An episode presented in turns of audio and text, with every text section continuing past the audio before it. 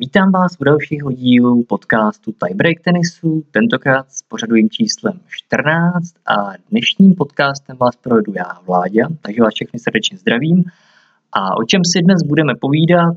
Bude to největší událost tenisu u nás. Bude to GNT Banka Ostrava Open. Název napovídá, tak tento turnaj se koná v Ostravě, přímo v Ostrava aréně. Startuje již v pondělí, respektive O víkendu se hrají první kola kvalifikace, což je dnes, jelikož dnes je neděle a zítra začíná samotná hlavní soutěž. Turnaj je to kategorie BTA 500, dříve známý jako premiér a na této turnaje se hlásí i hráčky vysoce umístěné. A nebylo tomu ani jinak na tomto turnaji, který ještě před pár dny hostil opravdu unikátní jména, dokonce hned čtyři hráčky top 10 byla zde například Karolina Plíšková, Elina Svitolina z Ukrajiny, Iga Šviotek z Polska a Barbara Krejčíková. Bohužel Karolina Plíšková, podobně jako Barbara Krejčíková, se omluvila ze zdravotních důvodů. Karolina Plíšková už poměrně dlouho laboruje s chronickými problémy v zápěstí, proto často můžete si všimnout, ať už třeba během Wimbledonu nebo US Open nebo jiných turnajů, eh, má často eh, otypované zápěstí, aby ho měla spevněné. Nicméně eh, jsou tam nějaké obtíže, proto se preventivně z turnaje v Ostravě odhlásila. Je možné, že se nepředstaví ani eh, na dalších turnajích minimálně odhlášené ještě z dalšího turnaje v Chicagu a také eh, je v ohrožení účast na turnaji v Indian Wells, který známý, který s kterým se nikdy přezdívá jako takzvaný pátý Grand Slam. Barbara Krejčíková důvod odhlášení uvedla eh, náročný program, jelikož ona samozřejmě hraje i čtyřhru a těch zápasů to odehrála opravdu velké množství a musí dbát také na svou tělesnou schránku, proto se rozhodla odhlásit, aby se mohla připravit vlastně na závěr sezóny, který by měl být pro ní, hádám, přesunutý turnaj v Americe zmíněný Indian Wells, dále patrně turnaj Billie Jean King, dříve známý jako Fed Cup a samozřejmě vrchol sezóny na okruhu VTA v podobě turné mistryň který se v letošním roce bude konat v mexické Guadalchaře, eh, což je trošku netypické. Nicméně, pokud by vás o tomhle něco zajímalo, tak eh, na našem webu můžete k tomuto najít eh, článek, přímo psal jsem ho já, takže za něj tak nějak trochu vyručím. A zpátky vlastně k tomu ostravskému turnaji, kromě dvou českých hráček se odhlásila i Elina Svitolina, patrně i, na, i ona asi usoudila, že její program je poměrně náročný a hlavně ty přesuny Musím dát protaz, že řada hráček vlastně se po halových turnajích v Evropě přesune do Ameriky, z Ameriky patrně zpátky do Evropy, kde se bude hrát změný Fed Cup nebo aktuálně turnaj Billie Jean Kingové a samozřejmě hráčky top 10, nebo spíš top 8, které se kvalifikují na turnaj mistryň, tak musí odcestovat následně ještě vlastně za hranice přes oceán do Mexika. Kromě těchto tří odlášek se před malou chvílí odhlásila i Karolína Muchová, která už dlouho laboruje se zraněním eh, břišního svalu, kde se patrně asi už uh, nějakým způsobem vlečou to, vleče to zranění už od Australian Open. Není to jednoduché, patrně tam došlo k nějakému prasknutí a ten břišní sval se asi špatně hojí. Tudíž je nutná delší uh, nějaká rehabilitace, možná i nějaká forma léčby a tak. A samozřejmě tyhle ty partie nebo obecně tyhle ty části těla se hojí poměrně dlouho špatně a pro profesionálního hráče, speciálně pro tenistu, je vlastně tohle poměrně základ, aby, aby vlastně to tělo fungovalo jak má.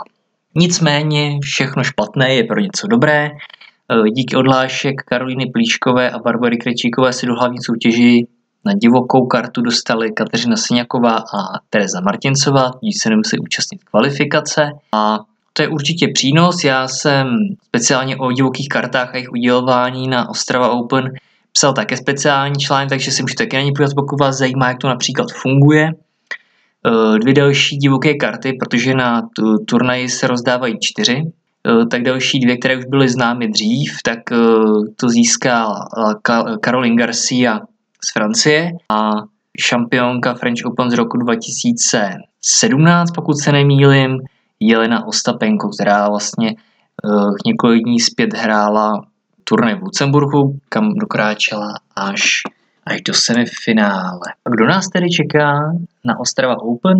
Bude to teda Iga Šviotek, Petra Kvitová, Belinda Benčič, Anastáza Pavličenková, Elis Mertens, Angeli Kerber, Maria Sakary, Elena Rybakina, Karolina Muchová nicméně o to, jak jsem mluvil, ta před malou chvílí eh, svou účast eh, z Ostravy stáhla, nicméně během pondělka by měla být eh, na Ostrava Open přítomna a bude se konat jistá autogramiáda. Již pokud jste v blízkosti nebo plánujete již první den navštívit tento turnaj, tak neváhejte a určitě se zúčastněte autogramiády.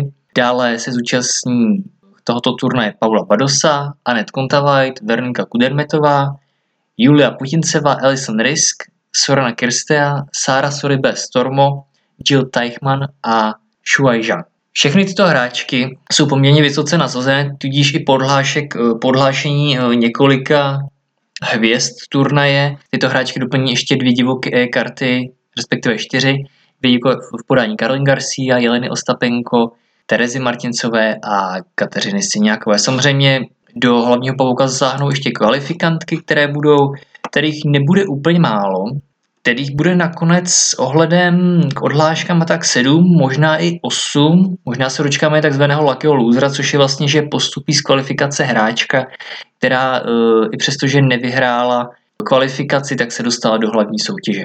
Mezi nasazenými hráčkami, respektive první čtyři nasazené hráčky, mají takzvaný uh, volný los do prvního kola. No, když se můžete setkat s takzvaným pojmem buy, což znamená vlastně jakoby mít něco jako s Bohem, mít jakoby volný lístek do dalšího kola a tuto výhodu získávají vždycky, ona, když výhoda to být úplně nemusí, pokud hráčka není rozehraná. Nicméně první čtyři hráčky získávají tuto volnou kartu.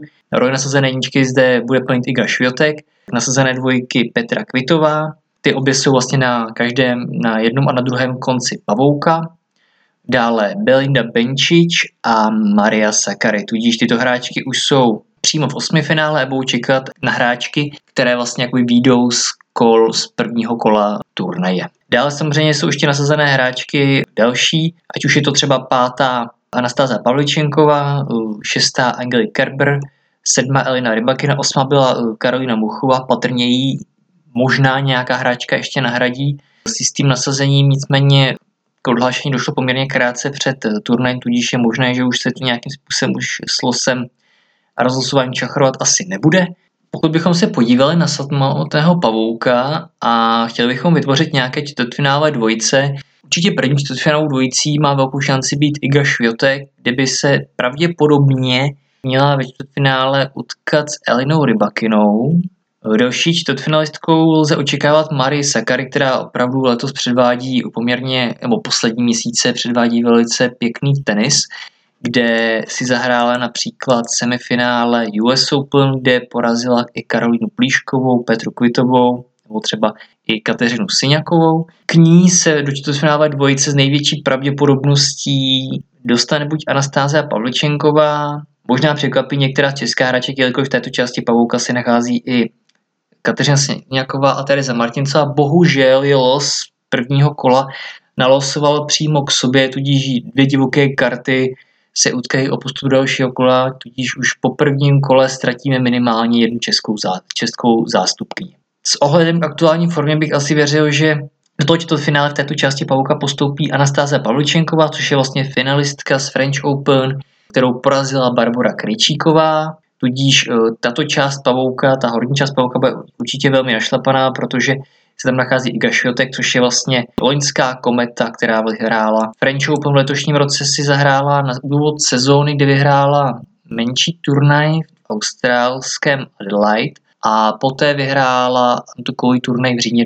Dolní část pavouka bude možná trochu více otevřená, jelikož po odlašení Karolíny Muchové se tu o, otevírají vrátka například pro stranu Kirsteu nebo pro Anet Kontavajt, která nehraje v poslední době vůbec špatně, jelikož jenom na menším turnaji v americkém Cleveland uh, si zahrála o titul a získala ho.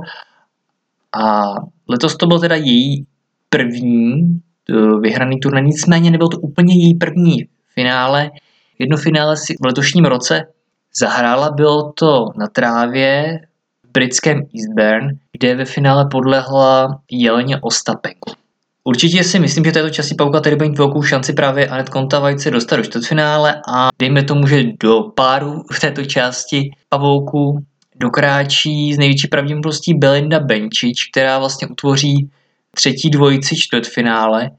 Možná, že se do, uh, dočkáme překvapení a Sara Soribe Stormo naváže na své dobré výkony z předešlých týdnů a zřejmě tomu hlavně ze začátku sezóny ona Přestože to je španělská hráčka, tak uh, její letošní sezóna je tomu trošku atypická, jelikož uh, samozřejmě ona hraje víc takový, řekl, španělský tenis, který se spíš hodí pro Antuku, nicméně letos zářila, zářila spíše na tvrdém povrchu, kde v Badalchaře si došla pro titul, v Miami hráč to finále a dokonce turnaj jako je Montreal nebo Cleveland, které se odehrály Eh, během srpna tak došla do čtvrtfinále a do semifinále, tudíž uh, ani zde nebude úplně bez šance, nicméně Belinda Benčič vyhrála za tu olympiádu v Tokiu, nicméně z Belinu Benčič to vždycky trošku takové nahoru dolů, že je těžko říct, co lze od ní v aktuální formě očekávat, jelikož po svém výkonu ve finále Tokiu,